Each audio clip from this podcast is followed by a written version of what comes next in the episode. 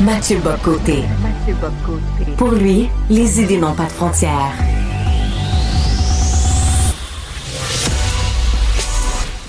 Au contraire, les idées mènent le monde.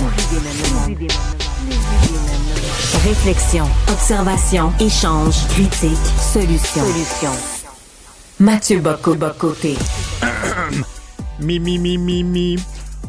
Au Canada. Vous savez, euh, dans l'esprit de certains, le Haut-Canada, c'est juste en anglais. Vous avez vu ça à Toronto? C'était le match des étoiles en fin de semaine. Pas un mot de français. Pas un mot de français. Pas un couplet, rien. Rien, rien, rien, rien, rien en français. Et là, il y a un journaliste de la CBC qui relate ce fait-là sur X. Vous auriez dû voir le déferlement de commentaires. On parle de milliers de commentaires. Il y en a, c'est pas très, très, très édifiant. De Montréal, je rejoins à Paris Mathieu Boccoté. Salut Mathieu. Bonjour. Quel mépris, hein? Ouais, mais je t'avouerai, moi, je, alors, je confesse une absence totale d'étonnement. C'est-à-dire, le Canada, pour moi, ça, devrait être clair pour tout le monde, c'est devenu un pays bilingue de langue anglaise. Hein? C'est-à-dire qu'il y a l'anglais, puis il y a le traduit du pour le français, comme disait Miron. À la rigueur, à la rigueur, l'on l'a vu récemment, il y a le Canada, il y a l'anglais et le Punjabi, ou, ou, ou, ou ou d'autres langues, selon les circonstances locales. Mais le Canada n'est plus un pays bilingue au sens où l'on espéré d'une génération de nationalistes canadiens, quelques générations de nationalistes canadiens et français, en fait. Et donc, on l'a eu, c'est encore le cas récemment, ça arrive souvent, en fait. Moi, et là, ensuite, la vague de mépris, quand on le fait remarquer, hein, pour la petite histoire, faut jamais oublier, hein, le Haut-Canada, à l'origine, c'est en français. C'est un hymne national que le Canada a volé aux Canadiens français, l'a siphonné, a gardé la chanson, mais a changé les paroles. Donc, l'hymne national, le Haut-Canada, en français, en anglais, raconte pas la même histoire. Tu sais, faut quand même, ça en dit beaucoup sur la nature de ce pays. Mais, je ne suis pas surpris. C'est-à-dire, fondamentalement, le Canada devient ce qu'il est, conforme à la nature du régime canadien, conforme à son évolution démographique, conforme au fait que le Canada a toujours traité le fait français comme un résidu historique à balayer. Euh, il y a seulement que des années 60 aux années 90, quand le Canada a eu peur du nationalisme québécois et de, la possibilité de l'indépendance, qui a fait des accommodements, entre guillemets, euh, à des nationalistes pan-canadiens francophones, Trudeau et sa bande, qui eux se disaient on va imposer le Canada bilingue de, de l'océan à l'autre. Le fait est que ça n'a jamais fonctionné. Ça n'a jamais, jamais fonctionné et ça fonctionne moins que jamais aujourd'hui. Donc là, il y a les indices se multiplient. Il y a la gouverneure générale qui parle pas un mot de français, mais on se permet de la nommer comme telle. Quand on regarde le cabinet des ministres à Ottawa, Auparavant, on se questionnait pour savoir quel ministre était bilingue. Maintenant, on le comprend d'avance, c'est le ministre québécois. Pour le reste, le souci du cabinet, c'est la diversité version multiculturalisme canadien. Donc, tout ça, on le sait. Moi, ceux qui m'énervent aujourd'hui, mais je le dirai méchamment, ce ne sont pas les Canadiens anglais qui leur disent finalement est-ce qu'on peut en finir avec cette espèce d'illusion francophone? Ce sont tous les fédéralistes québécois qui devant ça font ouais ouais c'est triste, c'est insultant, c'est malheureux, c'est pas gentil. Les, les enfants, vous avez choisi votre Canada. Vous le choisissez en toutes circonstances. Vous vous dites humilié, vous vous dites insulté, vous dites ça n'a pas de bon sens, vous dites le Canada ne devrait pas faire ça. Mais il le fait il le fait quand même et se contrefiche, ou on pourrait dire de manière beaucoup plus conceptuelle, il se contre-saint-ciboirise, pardonnez le terme, il se contrefiche de vos lamentations, de vos larmes, il se, il se fiche de vos, euh, de votre sentiment d'être blessé. Le Canada se déploie tel qu'il est, se développe tel qu'il est, et nos fédéralistes québécois, je parle des plus radicaux parce que certains doivent se dire à partir de là, ouais, ça commence à causer problème. Ben ils se disent, eh ben on accepte le Canada néanmoins. Donc à la rigueur, quel est leur objectif de vie politique, hein, ces, ces fédéralistes-là? Ils vont être heureux s'ils parviennent à têter un bout d'hymne national francophone en français, un bout d'hymne national en français. Ils vont, oh, le Canada reconnaît les francophones. Oh, le Canada tend enfin la main aux francophones.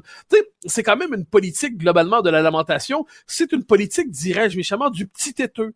C'est-à-dire le petit têteux qui va réussir à obtenir son suçon francophone, puis il va dire, oh, on m'a donné ma récompense. C'est bien la preuve que je dois rester fédéraliste à un moment donné, ces gens-là doivent accepter les conséquences de leur pays. Donc moi, quand je les entends se dire insultés, humiliés, ça va pas bien, on nous respecte pas, c'est vrai. Mais vous l'avez accepté. Vous et, en plus, ça va pas s'améliorer parce que la politique ne se définit pas dans la vie en fonction des élans du cœur des uns et des autres. Elle se définit en fonction de la démographie, des intérêts, Or, le fait est que le Canada, je le redis dans l'histoire, n'a fait de concessions aux francophones que lorsqu'il a eu l'impression que le, le, Québec allait se séparer, que le Québec allait quitter la Fédération canadienne, là, il fallait tendre la main. Mais quand il n'y a pas cette peur-là, quand il se dit c'est une question réglée, mais ben, dans l'esprit du régime fédéral canadien, du régime multiculturaliste canadien, dans le régime de 82, les francophones, c'est une nuance parmi d'autres dans l'ensemble canadien qui fonctionne sous le signe de l'anglo-conformité et du multiculturalisme.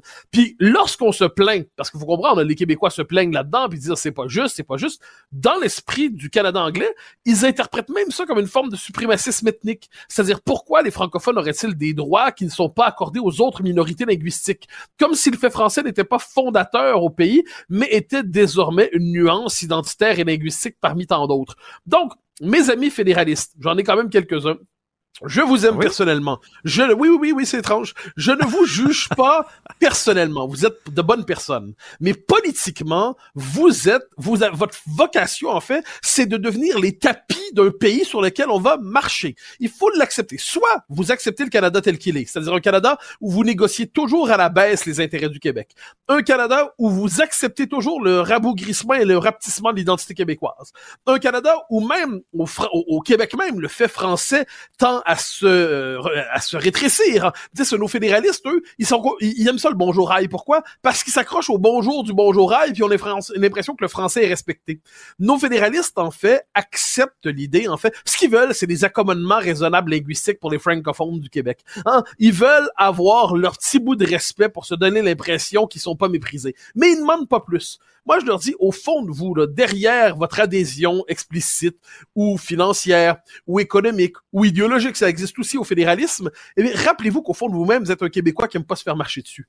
Rappelez-vous qu'au fond de vous-même, être dans un pays qui vous explique sans arrêt que soit vous existez pas, ou si vous existez, vous êtes une nuisance, c'est peut-être pas le pays dans lequel il faut rester. Et j'invite mes amis fédéralistes, plutôt qu'à dire, euh, on est très, ça me fait penser, si je peux me permettre, une scène, moi, qui est formatrice pour, je dirais, pour la pensée politique et le caractère de tout homme et de toute femme, c'est dans Le Parrain. Je sais pas si tu te souviens, c'est une très belle scène au début, quand Johnny Fontaine arrive, puis il se met à pleurer devant le parrain, en disant ah, on veut pas de moi, parrain, on refuse de m'accorder la place que je voudrais, parrain. Et là, euh, what could I do? What could I do, Godfather? Et là, le parrain répond You can act like a man. Vous pouvez comporte-toi comme un homme, on dirait en français. Je sais, je sais, ça peut heurter aujourd'hui notre éthique antipatriarcale, mais il fut un temps où cette formule voulait dire quelque chose. Et à nos amis fédéralistes, j'ai envie de dire You can act like a man. Arrêtez de pleurer, arrêtez de chouiner, arrêtez d'être triste, triste, triste.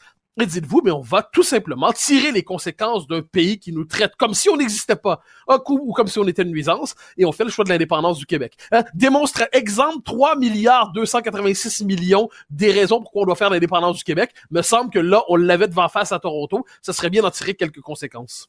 Pendant ce temps-là, Mathieu, dans Outremont, ah ouais. Faudra pas faire tourner le moteur de notre véhicule pendant plus de 10 secondes parce que là, j'imagine la scène, là, tu vas voir un inspecteur caché en arrière d'un lampadaire avec son chronomètre, là. Puis là, au bout de 10 secondes, indiqué. Exact. Exactement. Au nom de la lutte contre la pollution, les changements climatiques et tout ça. Donc là, moi, je m'inquiète beaucoup. J'ai toujours dit, comme tout le monde, moi, le changement les changements climatiques, je pense que c'est important. Il faut prendre ça en considération. Il faut avoir une politique à la hauteur de cet enjeu. Mais il existe une telle chose que les dérives de l'écologisme autoritaire. Et là, qu'est-ce qu'on voit? Ben, c'est la police du moteur qui chauffe, qui, qui tourne 10 secondes, au-delà de 10 secondes. Donc là, tu le présentes bien. Il va y avoir quoi, autrement, exactement? Des policiers, des contrôleurs, euh, une espèce des brigades vertes qui vont circuler en disant, oh là là, ce monsieur dans sa voiture. Parce que c'est à partir de, de, de 0 à 25, Qu'est-ce qu'ils vont dire? Ah, le, la température est à 2 degrés en ce moment. Et ce là, il faut un thermomètre dans l'autre main. Là. Il faut un chronomètre dans la main droite puis un thermomètre dans la main gauche. Oui, et, puis une troisième main pour avoir quand même le truc à ticket. Donc là, qu'est-ce qu'on voit? Ah bah oui, quand même, faut pas, ça manque pas ça. Et là, qu'est-ce qu'on voit? Mais c'est, autrement dit, le, c'est une logique de contrôle social complètement dingo. Hein. C'est-à-dire là, on t'attrape 13 secondes et puis euh, il fait 3 degrés, mais monsieur, vous méritez une contravention. Et là, on a envie de dire, est-ce que l'écologisme doit vraiment devenir cette politique de persécution désagréable au quotidien du commun des mortels. Hein, est-ce que c'est, on nous dit tous les petits gestes comptent, mais moi quand j'entends ça, j'entends un langage davantage religieux que politique. Hein. C'est-à-dire, il fut un temps où devant la religion, chaque petit geste compte, et puis nos petites fautes, fallait les confier au curé le dimanche. Hein, hein? Monsieur le curé, j'ai péché, qu'est-ce que vous avez fait exactement? Oh mon Dieu, j'ai eu des pensées libidineuses. Bon, mais la version nouvelle ça, c'est... pendant le défi 28 jours. Eh, ah oui, ça c'est terrible que tout. J'ai même pensé à une bouteille de cognac pendant le défi 28 jours. Mais là, le nouveau péché, parce qu'on est toujours aujourd'hui, l'être humain manifestement a besoin de se confesser de péché qu'il aime s'inventer. Eh bien là, aujourd'hui, c'est euh, Monsieur le curé, euh, Monsieur le curé vert. Hein, euh, qu'est-ce qui, j'ai laissé tourner la voiture 17 secondes. Mais là, tu t'en tires pas que je vous salue Marie puis un autre père. Et il faut que tu payes l'amende. Donc, je pense que nos amis, les écolos, qui sont des gens tout à fait respectables et responsables en soi, devraient se dire qu'il faut des politiques structurelles et non pas des logiques de persécution au quotidien du commun des mortels. Amis d'Outremont, dites-vous, ça n'a aucun bon sens. Il n'est pas interdit de le dire à vos représentants, à vos élus, leur dire fichez-nous la paix, s'il vous plaît, les petits flics verts. J'ai hâte de voir de quelle façon ça va être appliqué. Euh, L'intelligence artificielle, Mathieu, ça peut faire de grandes choses, mais il y a des inquiétudes, puis honnêtement, des inquiétudes là, qui sont bien réelles et tangibles. Et il y a des experts, des sommités en la matière qui, qui appuient sur la sonnette d'alarme. Attention, il faut, il faut s'y attarder. Ouais. Ouais, ça, bon, c'est un sujet qui est, je dirais, plus fondamental et moins drôle, mais Dieu sait qu'il faut en parler. Euh, on peut le résumer d'un mot. D'ailleurs, ça vient, euh, je pense que c'est M. Beng, euh, oui, Yoshua Bengo qui en parlait dans Le Devoir, puis il en a parlé à un comité aux communes, je crois, à Ottawa. En gros, qu'est-ce qu'il nous dit?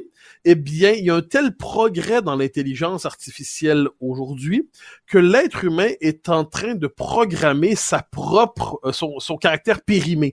Donc, il est en train de programmer le fait qu'il deviendra une forme de yogourt passé date.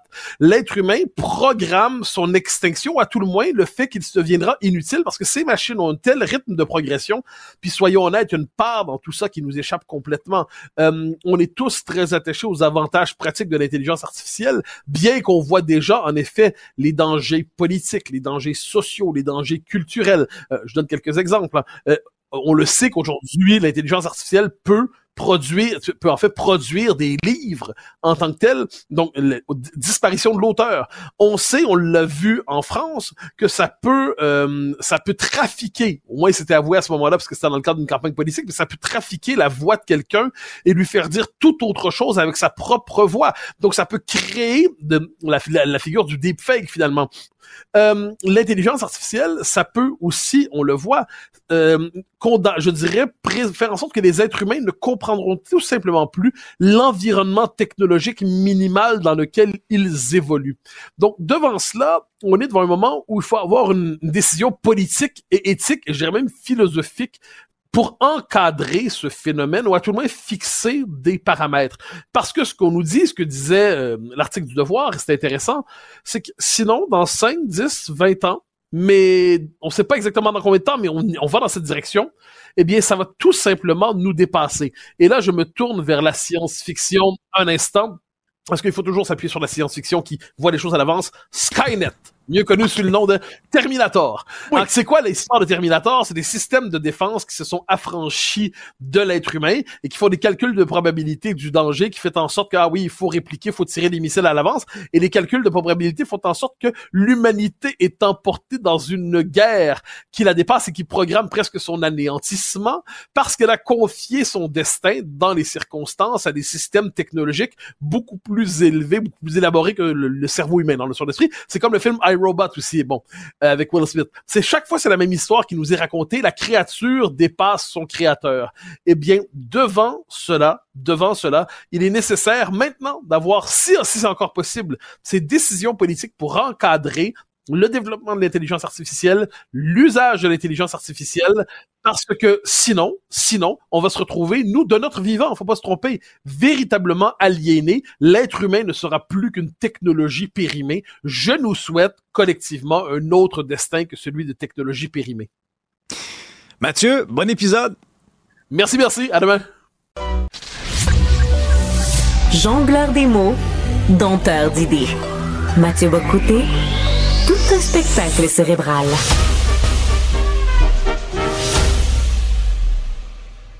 Alors, c'est un mot qui s'est imposé depuis 3-4 ans autour de ça, tout le moins, et qui est aujourd'hui au cœur du vocabulaire politique contemporain, le mot woke. on, on, cherche à le définir, on y est parvenu globalement, faut pas se tromper. Il y a un excellent livre en la matière de Pierre Valentin, Comprendre la révolution woke, l'on en parlera bientôt d'ailleurs à l'émission. Mais le wokisme frappe un domaine particulier de notre existence, c'est la culture, le cinéma, les arts, tout ce qui nous sert à nous représenter. Et pour en parler, je reçois quelqu'un qui a écrit un livre tout aussi important, Woke Fiction. C'est Samuel Fitoussi, qui est un livre qui est paru il y a quelques mois déjà, et ce sera l'occasion d'en parler, d'autant qu'on arrive au moment des Oscars et tout ça, à quel point le, le wokisme s'est emparé du milieu culturel. Samuel Fitoussi, bonjour. Bonjour, merci beaucoup de m'inviter. Alors, il y a deux manières d'aborder la question woke aujourd'hui quand on parle de, des arts, du cinéma et tout ça. Il y a soit d'un côté, on constate que ça se déploie, que ça s'empare des séries, que ça s'empare des films, que ça s'empare des différentes représentations culturelles, mais on sait au même moment, on l'a vu avec Disney, que certains disent, mais là, ça a peut-être été trop loin, puis les consommateurs eux-mêmes ne suivent plus. Alors, je vous pose la question, où en sommes-nous avec le wokisme dans le cinéma, dans les arts, dans la culture? Alors moi, euh, sur ce sur ce point-là, je suis très pessimiste. Euh, je sais que certains certains essayent euh, d'être optimistes, notamment le PDG de Disney, parce que Disney a perdu la moitié de sa valeur boursière en quelques années, a vu sa cote d'amour auprès des Américains chuter, et effectivement, les films Disney des dernières années sont très mauvais. Il y a y a tous les éléments woke, dénonciation de la société, les blancs sont méchants, les minorités ethniques sont des êtres fantastiques, les femmes agissent en sororité, etc. Et mais bon, c'est euh, stéréotypé, ça fait pas des bons films. Donc effectivement, euh, euh, les films Disney ne marchent plus à cause du wokisme. malheureusement, c'est peut-être que les actionnaires ont envie de reculer, d'aller de changer de direction, de, de mais mais mais le problème, c'est un problème surtout sociologique, c'est que dans le monde de la culture, on penche très largement à gauche et on penche de plus en plus à gauche. Euh, de, on est très woke. Et donc même si les actionnaires veulent veulent veulent reculer, où trouveront-ils les chargés de développement, les scénaristes, les cadres qui accepteront de faire des, de, de, de produire des films problématiques entre guillemets, hein, parce que problématique, c'est le, le, mot préféré des, des militants woke. Où trouveront-ils les, les, les, gens qui accepteront de faire ça?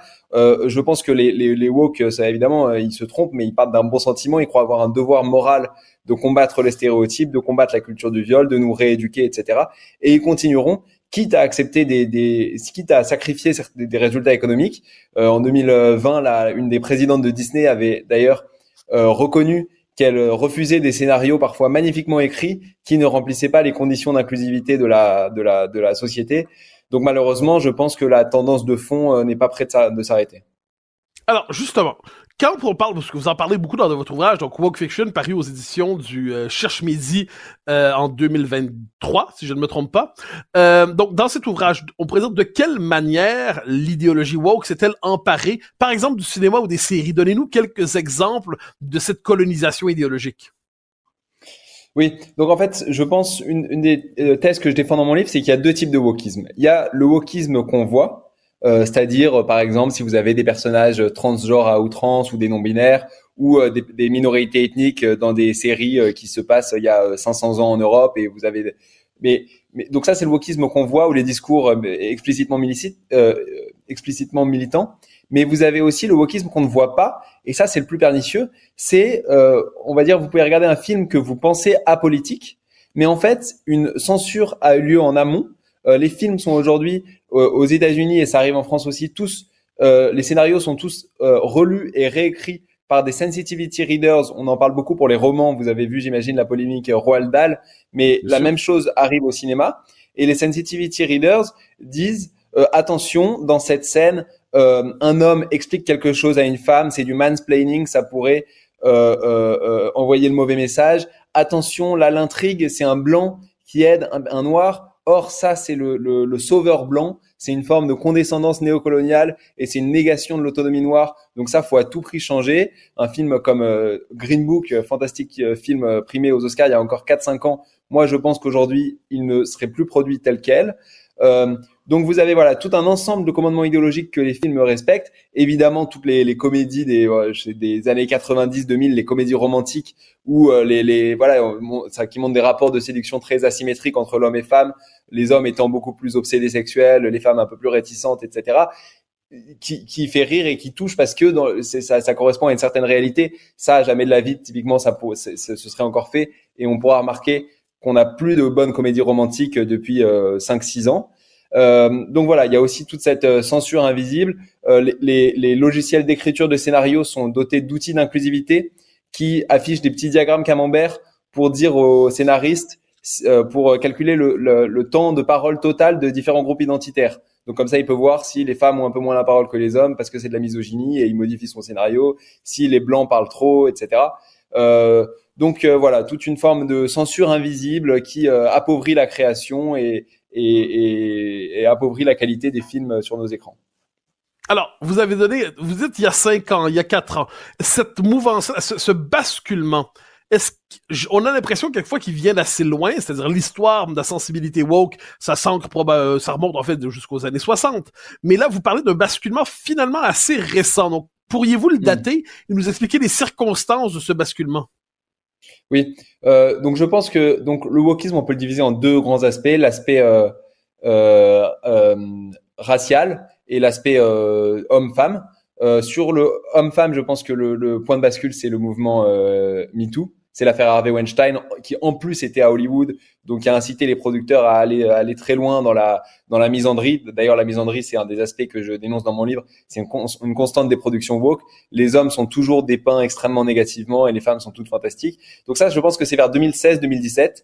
Et sur l'aspect racial, euh, c'est euh, l'affaire George Floyd euh, où ça a vraiment euh, débordé où euh, dans les films dans les films woke ces dernières années, les policiers sont systématiquement racistes, prennent plaisir à euh, violenter des militants pacifiques. Même en France, euh, vous avez une série comme euh, En place, par exemple, où des, des, policiers sans cesse agressent des, des, militants pacifiques. vous avez un autre exemple, c'est la série Grey's Anatomy, série très progressiste depuis 2005. Euh, et eh bien, dans cette série, euh, le, le, ça, au début, ils avaient recours à, une technique qui s'appelle le casting aveugle à la couleur. C'est-à-dire que les scénaristes écrivaient le scénario et ils ne savaient pas si c'est un acteur blanc ou un acteur noir qui allait incarner euh, le, le, personnage. Donc c'était la, la, diversité était, était, bien représentée, mais les personnages n'étaient pas définis par leur déterminisme identitaire, si vous voulez. Et à partir de vers 2018-2019, quand l'idée de racisme systémique a envahi vraiment tout les, le, le, monde de la culture, les woke ont commencé à dire euh, écrire les personnages blancs comme, comme les personnages noirs, c'est nier le racisme que subissent les minorités ethniques. Donc, c'est une forme de racisme, c'est une forme de négationnisme, si vous voulez. Donc, euh, on a arrêté d'avoir recours au casting aveugle à la couleur. Il fallait euh, que les scénaristes sachent quel, quel personnage allait être noir pour que dans son histoire, ils puissent lui mettre des obstacles euh, liés au racisme de la société américaine. Donc maintenant, dans, si vous regardez les nouvelles saisons de Grey's Anatomy, tous les personnages noirs sont victimes de discrimination, sont moins bien soignés que les personnages blancs parce que la médecine n'est pas adaptée au corps noir ou je ne sais quoi. Euh, donc voilà, c'est une vision. Euh, donc ça, je le daterai de euh, George Floyd, mais ça a commencé sans doute 2018-2019. Et, et, et, pour l'aspect homme-femme, c'est vraiment 2016. Mais vous avez raison. Ça remonte à très loin. Ça, vous savez, vous connaissez peut-être ça mieux que moi, mais euh, déjà dans les années 80, dans le dans le monde universitaire américain, le wokisme était déjà en germe avec Kimberly Crenshaw, Judith, Judith Butler, etc.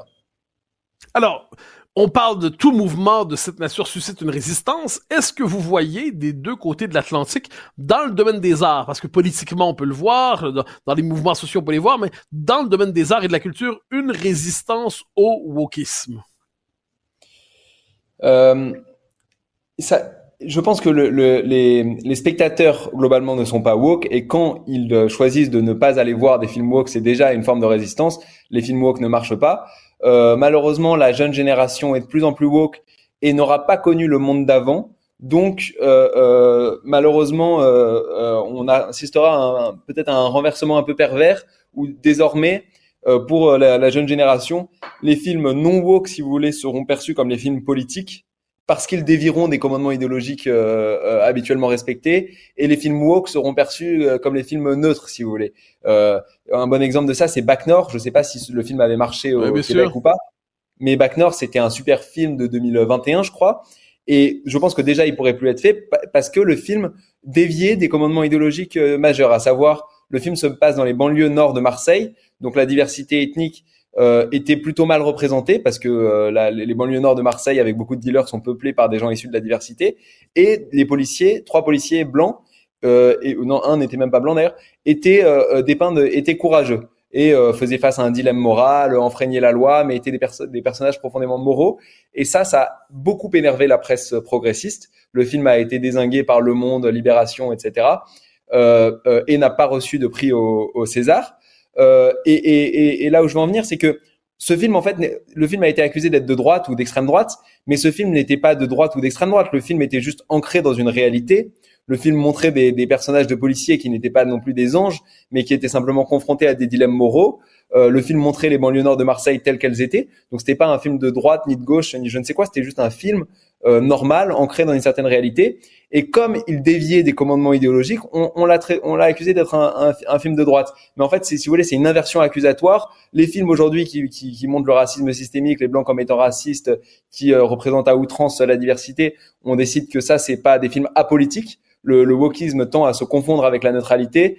Et euh, malheureusement, les films euh, réellement affranchis des injonctions idéologiques du moment on dit que c'est des films de droite. C'est à mon sens une régression et je pense que malheureusement la, la jeune génération ne fera plus euh, ne fera plus la, distinction, sera victime de cette accusation, de cette inversion accusatoire.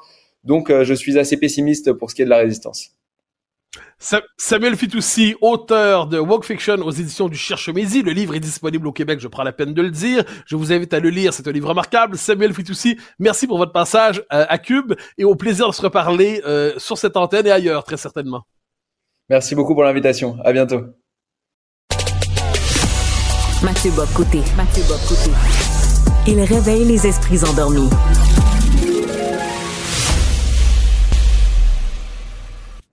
Alors, on en parlait en tout début d'émission, ce qui s'est passé à euh, Toronto dans le cadre du match des étoiles où le français était tout à fait absent de l'hymne national.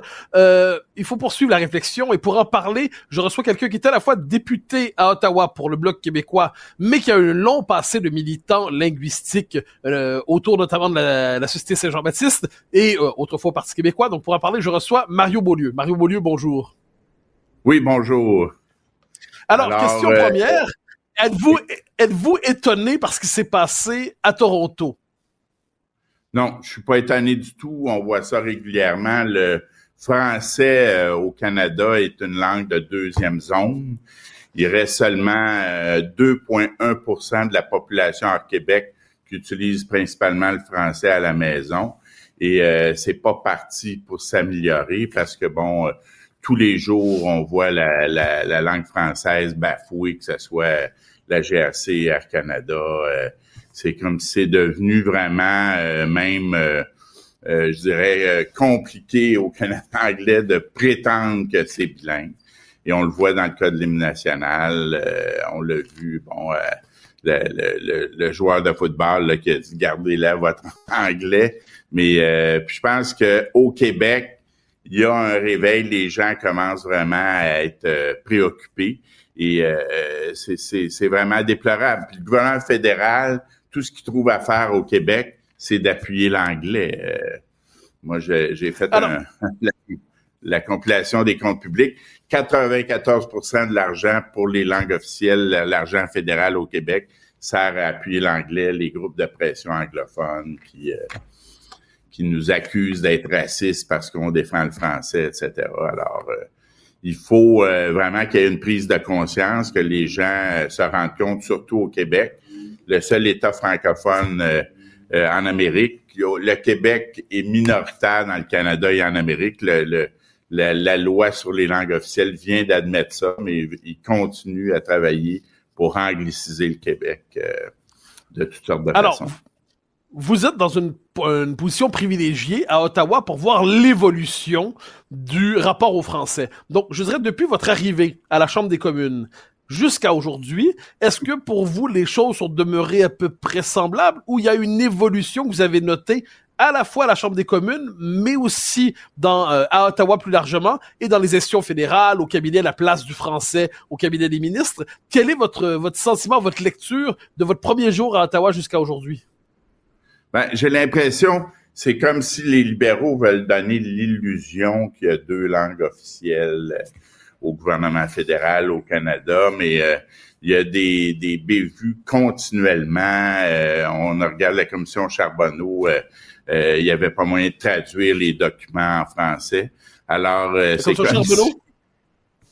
Oui, le, le, le, jupon dépasse de plus en plus. Euh, alors, euh, c'est dans le fond, Gilles Duceppe disait déjà qu'il y avait deux langues au, Canada, au, fédéral, l'anglais et la traduction de l'anglais, mais la traduction de l'anglais est de plus en plus problématique. Alors, je pense qu'il faut, il faut vraiment dénoncer la situation. Puis le, problème, c'est que le, modèle linguistique canadien ne fonctionne pas. C'est démontré partout où on utilise euh, des modèles fondés sur le bilinguisme institutionnel. Ça aboutit toujours à l'assimilation des langues minoritaires et c'est ce qu'on voit au, Canada. Et euh, euh, on le voit, mon collègue Réal Fortin dernièrement s'insurgeait parce que les gens ont décidé que ce n'était plus nécessaire de connaître le français pour euh, des agents euh, dans, dans, les tribunaux. Là, je me souviens plus exactement de la fonction spécifique, mais presque tous les jours, on voit des, des cas comme ça se produire. Alors, je vous pose une question qui va vous sembler un peu étrange, mais vous côtoyez des fédéralistes québécois à Ottawa. Ils sont pas dans votre mhm. caucus, évidemment, mais vous les côtoyez du Parti conservateur, vous les côtoyez du Parti libéral du Canada. Euh, il fut mhm. même, je pense, il reste au NPD. Euh, c'est lorsque vous leur parlez, vous abordez ces questions-là, comment justifient-ils leur adhésion au fédéralisme ou le maintien de leur adhésion au fédéralisme dans ce contexte? ou à tout le moins, comment le comprenez-vous? Parce qu'il y a quand même des points d'interrogation qui naissent dans notre esprit. Oui. Ben, ça dépend. Il y en a, par exemple, le député du NPD du Québec, euh, Alexandre Boulris, lui semble complètement euh, euh j'allais dire endoctriné, je veux pas être euh, trop dur, mais euh, il, fait la promotion de l'approche fédérale, du bilinguisme, etc. Et il semble pas se poser de questions. Euh, pour lui, les indicateurs, langue d'usage à la maison, etc. faut pas se fier là-dessus. c'est des indicateurs comme la, la, première langue officielle parlée là, qui gonfle les chiffres, mais qui qui indique un déclin quand même. D'autres députés, euh, disons, euh, se justifient en disant qu'ils sont minoritaires, qu'ils n'ont pas le choix. Euh, faut pas oublier que dans tous les participants canadiens, les députés québécois sont une petite minorité parmi l'ensemble de la députation. On l'a vu, par exemple, l'an dernier, le débat sur euh, débat article par article pour la nouvelle loi C13. Au départ, les conservateurs avaient amené des, des, des propositions qui émanaient du Québec pour euh, disons, essayer de défendre, la, euh, proposer la priorité de la, de, la, loi 101 sur la loi sur les langues officielles, tout ça. Puis il y a eu une campagne, euh, Monsieur Housefather qui est venu euh, faire un peu de désinformation, puis il y a eu une campagne auprès du Canada anglais. Puis tout d'un coup, ils ont abandonné toutes leurs leurs propositions qui étaient favorables au Québec, tout simplement. Et la, la, la, raison, on ne donne pas tellement de raisons. Ce qu'on sent, c'est parfois, c'est que ils savent qu'on a raison, ils savent que le français est en déclin au Québec, que le fédéral nuit au français, mais euh, leur parti leur impose une ligne de parti, puis à suivre. Alors, justement, vous avez utilisé une formule importante, le fédéral nuit aux Français au Québec, parce que ça, c'est une autre dimension. Il y a deux lois linguistiques, deux systèmes linguistiques qui touchent le Québec. D'un côté, il y a ce qui s'inspire de la loi 101, et de l'autre côté, la loi fédérale sur les langues officielles. Vous avez mentionné le fait qu'Ottawa met beaucoup de son argent pour soutenir les groupes de promotion de l'anglais au Québec, alors que l'anglais n'est pas vraiment en danger sur le continent. Euh, dans quelle mesure l'action du gouvernement canadien contribue-t-elle à l'anglicisation de la société québécoise? C'est un impact très important parce que le gouvernement fédéral intervient constamment pour imposer l'anglais comme langue officielle au Québec. Si on veut euh, intégrer, franciser les nouveaux arrivants, faut que ça soit le, les nouveaux arrivants perçoivent que le français est la langue commune, la langue officielle au Québec. Mais d'un côté, le gouvernement du Québec essaie de, de, de, faire la promotion du français langue commune, mais le gouvernement fédéral arrive et dit non, non, non, non il y a deux langues officielles, c'est le français et l'anglais. Et souvent même des gens qui, euh, qui nous répondent en anglais dans des commerces, qui euh, euh, quand on les interroge, ils vont dire ben écoutez, on est au Canada, il y a deux langues officielles et, et même tout, ah. tout le système est fait pour aller chercher le plus possible les nouveaux arrivants, les immigrants d'expression anglaise que le gouvernement fédéral considère comme des, des ayants droit anglophones. Et ça, c'est vraiment, euh, ça aboutit à la minorisation des francophones. Alors, justement, vous venez d'évoquer quelque chose de très important, c'est qu'on on parle des politiques, mais on parle aussi du quotidien. Vous avez évoqué une scène qu'on a tous vécue dans un commerce à Montréal, où on se fait dire, quand on veut se faire préserver en français, non, non, ici, le Canada, c'est en anglais, ça fonctionne en anglais, adaptez-vous. Je, je, je, suis votre carrière euh, politique depuis, en fait, quand vous étiez président du Parti québécois de Montréal-Centre, de mémoire, ça fait un bon moment déjà, vous êtes passé par la Société Saint-Jean-Baptiste, vous êtes désormais député fédéral pour le Bloc québécois. Personnellement, j'ai l'impression que la situation se dégrade au quotidien.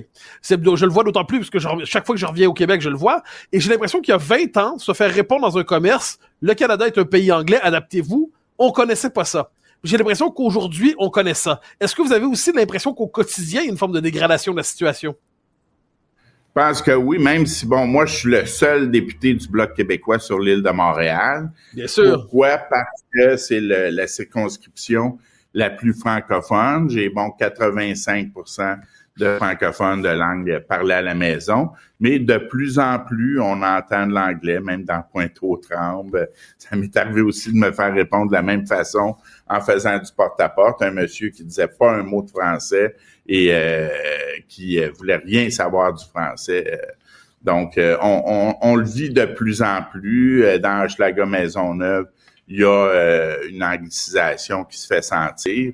Et euh, ce qui est choquant, c'est que c'est beaucoup poussé par le fédéral. Quand on regarde, euh, on a annoncé le prochain plan d'action sur les langues officielles, 4,1 milliards. Il a fallu vraiment tirer les verres du nez. un journaliste qui a demandé, oui, mais qu'est-ce combien va pour le, Québec?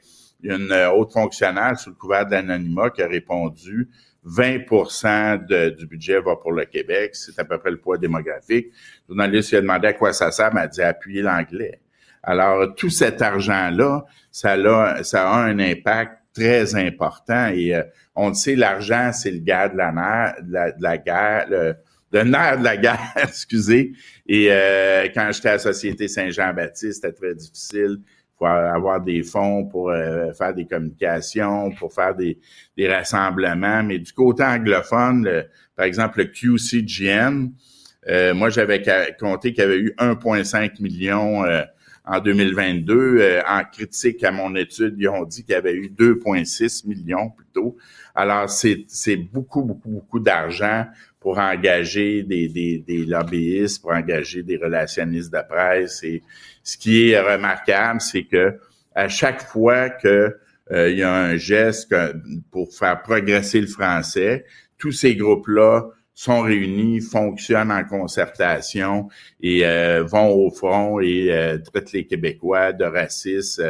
Euh, si on voit dans le cas de la loi 96, Mme Jennings qui comparait la, loi 96 à l'invasion russe en Ukraine et euh, qui euh, il y a vraiment une désinformation qui se fait, euh, ce qui fait que auprès des, des les anglophones sont mobilisés.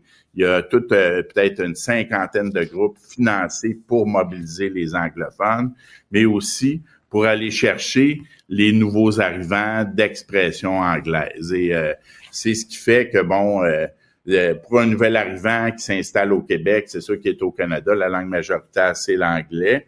Et il se fait dire euh, dans les médias anglophones, tout ça, que les Québécois sont racistes, que, qui, sont repliés sur eux-mêmes, alors que avoir une langue commune, c'est le contraire de se replier sur nous-mêmes. C'est ce qui permet d'inclure euh, les, les, les, nouveaux arrivants. Dans le fond, le plus grand geste d'ouverture et d'inclusion que le Québec a fait, c'est la loi 101. C'est ce qui a permis à des enfants de toutes les origines d'aller dans les mêmes écoles.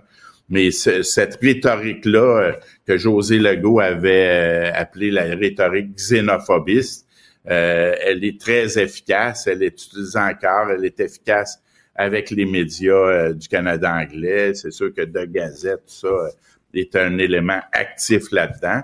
Et c'est ce qui fait, on est, le Québec est une minorité dans le Canada, c'est bien dommage, mais euh, mais elle n'est pas reconnue, on n'est pas reconnu comme une minorité. Ils reconnaissent les anglophones comme une minorité au Québec. Alors euh, tout, tout l'appui du fédéral, tout, toutes les institutions fédérales au Québec ont l'obligation d'appuyer l'anglais. C'est dans la loi. Mario Beaulieu, Merci infiniment pour votre passage à Cube et nous allons continuer de suivre cette question, évidemment. Merci, Mario Beaulieu. Merci, merci. Au revoir. Les rencontres de l'art. Lieu de rencontre où les idées se bousculent. Où la libre expression et la confrontation d'opinions secouent les conventions. Des rencontres où la discussion procure des solutions. Des rencontres où la diversité de positions enrichit la compréhension. Les rencontres de, rencontres de l'art. Alors, on l'aura compris, aujourd'hui, c'est une question que je ne lâche pas. Hein. C'est, je pense qu'il faut s'y tenir. Ce qui s'est passé à, à, à Toronto, l'hymne national strictement en anglais. Et pour en parler, eh bien, on va parler à une euh, femme qui connaît très bien... Canadienne. Qui connaît très bien le Canadien en anglais. Oui, voilà. Emmanuel Latraverse qui euh, qui connaît euh, très très bien le Canada et ainsi de suite. Et là, ça s'est passé. Un hymne national strictement, c'est notre analyse politique, un hymne national strictement en anglais à Toronto pour le match des étoiles. Est-ce que tu es surprise? Ah, deux, si tu n'es pas surprise, es-tu choquée? Et au final, quelle leçon tires-tu de cet événement? Surprise, euh, non. euh, choquée, euh, on peut l'être, mais objectivement, ça fait tellement longtemps que cet état de fait perdure dans le reste du pays que euh, de se choquer ne suffit plus. Je pense qu'il faut réfléchir à qu'est-ce qui se passe au Canada qui fait en sorte que euh, le bilinguisme ne fait plus partie des valeurs canadiennes. Je pense que c'est ça la, la leçon à tirer de ça. Le bilinguisme est une obligation constitutionnelle dans les institutions fédérales. C'est un outil pour envoyer ses enfants dans des meilleures écoles publiques. Parce que les écoles publiques euh, d'immersion française, euh, c'est un peu comme des genres de programmes particuliers, si tu veux. Alors, ça fait des très, très bonnes écoles publiques, surtout dans les grandes villes, Calgary, euh, Vancouver en particulier, Toronto, etc. Mais ça ne fait pas, ça ne fait plus partie des valeurs canadiennes.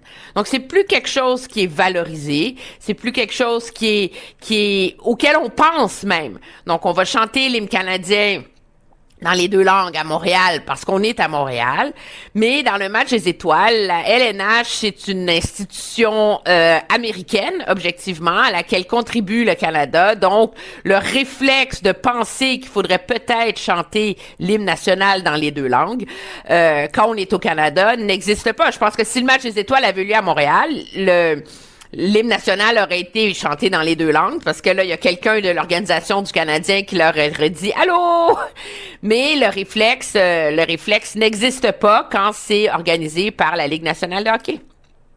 Alors, tu dis très justement, il faut pas se choquer, se choquer, mais réfléchir. Alors voilà la réflexion que je te propose et tu me dis ce que tu en penses. Les fédéralistes. Je sais où va mener ta réflexion là. Ben, je serais curieux de savoir ce que tu y répondras. Parce que les fédéralistes québécois disent on est choqués, on est humiliés, on n'est pas heureux, on en a assez, puis ils chouinent, puis ils. Mais au final, euh, je poursuis ta réflexion. Tu dis, on devrait être habitué. C'est comme ça, c'est le nouvel état de fait au Canada. C'est plus dans les valeurs de référence du Canada. C'est plus dans l'imaginaire canadien. Donc là, la question que je me pose, c'est, je te demande de te pencher sur ce, cette créature spécifique que le fédéraliste québécois. Comment fait-il pour demeurer fédéraliste s'il a enregistré tout simplement le fait que le Canada est un pays bilingue de langue anglaise, qui ne tient plus compte du bilinguisme, qui voit le français régresser un peu partout? Comment peut-on te demande, euh, sous le mode de l'observation, être encore fédéraliste dans cet environnement? Ben, pour avoir une vraie réponse à cette question-là, il faudrait que tu demandes à, je sais pas, Marois Risky, Marc Tanguay, euh, euh, Pablo Rodriguez, euh, François-Philippe Champagne. Il y en a plein des Québécois qui sont des fervents Québécois et qui sont Mais fédéralistes. tu analyses, Moi, la vois tu analyses la psychologie politique des uns des autres. Alors, je te demande de te pencher sur cette partie. mon analyse à moi. Mon Ouais. analyse à moi, c'est qu'il y a une cause à cette, euh, à cette, euh, à ce gouffre qui se creuse entre le Québec et le Canada. La réalité, c'est que pendant toutes les années où la question nationale était au cœur du débat politique canadien, avec le rapatriement de la Constitution, Mitch, Charlottetown, etc., la place qu'on devait accorder euh, au Québec au sein du pays, forme d'accommodement raisonnable aux yeux de certains, de respect de sa spécificité aux yeux d'autres, faisait partie du débat national pan-canadien.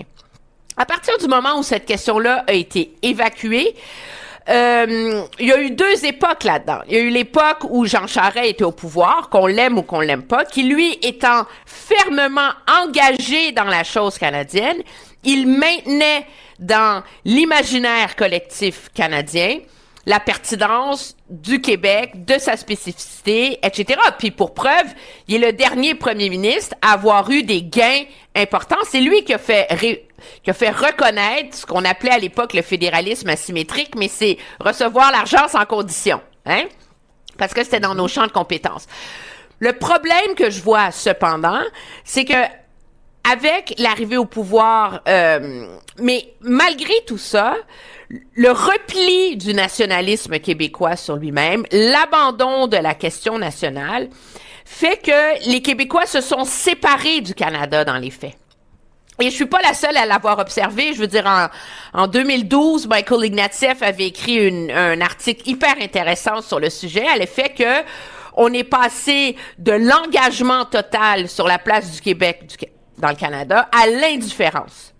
Et cette réalité-là fait en sorte que le gouffre se creuse objectivement entre les valeurs québécoises qui s'expriment et qui grandissent et qui évoluent dans un paysage politique qui lui est propre et euh, et le débat dans le reste du Canada, c'est pas les mêmes références, c'est pas les mêmes priorités, c'est pas les mêmes lignes de fracture. Et donc, faut pas se surprendre que quand il y a quelque chose euh, comme l'hymne national dans un match de hockey euh, de la Ligue nationale, ben on oublie finalement que on est au Canada puis que ça serait bien de chanter l'hymne canadien dans les deux langues. Mais que je comprenne bien ton raisonnement. En gros, c'est en bonne partie à cause des nationalistes québécois qui, je te cite, se sont repliés sur eux-mêmes que le Canada abandonne la référence francophone. Mais c'est pas de leur faute, c'est une réalité. C'est pas. Moi, je vois. Je vois La, démographie, le multiculturalisme qui a remplacé le bilinguisme comme référence collective. Mais je pense que monsieur. Ça, c'est des facteurs secondaires je dis pas que c'est secondaire, je dis que c'est tes d'analyse. Moi, j'analyse la société et le rapport Québec-Canada sous d'autres angles que ceux-là. Et donc, moi, je pense que la réalité, c'est, c'est pas une question de faute. C'est une question qu'à partir du moment où cet enjeu-là a été évacué, où les revendications québécoises ont cessé, puis après ça, où le, en remplacement de la question nationale, le nationalisme québécois a évolué seulement à l'intérieur du débat québécois et n'a plus eu sa place dans le débat canadien. Mais la réalité, c'est que c'est sorti de l'imaginaire canadien et que ce, ce gouffre et cette fracture s'accentuent. Et je fais pas un reproche à M. Legault là-dessus, mais la réalité, c'est que M. Legault est un premier ministre très nationaliste, mais qui n'est pas intéressé par le Canada. OK?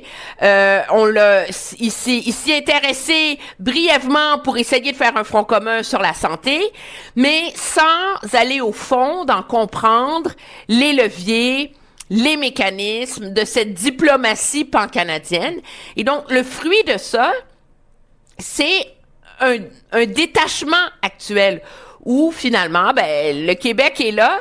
Puis tu relire notre collègue du, du Soleil, Hélène Buzetti, a écrit une super chronique là-dessus où elle dit finalement, au Canada, on est passé du Québec bashing au Québec snobbing, où finalement, on n'est plus dans le fait de taper sur la tête du Québec, on est dans le fait de bof, le Québec fait ses affaires.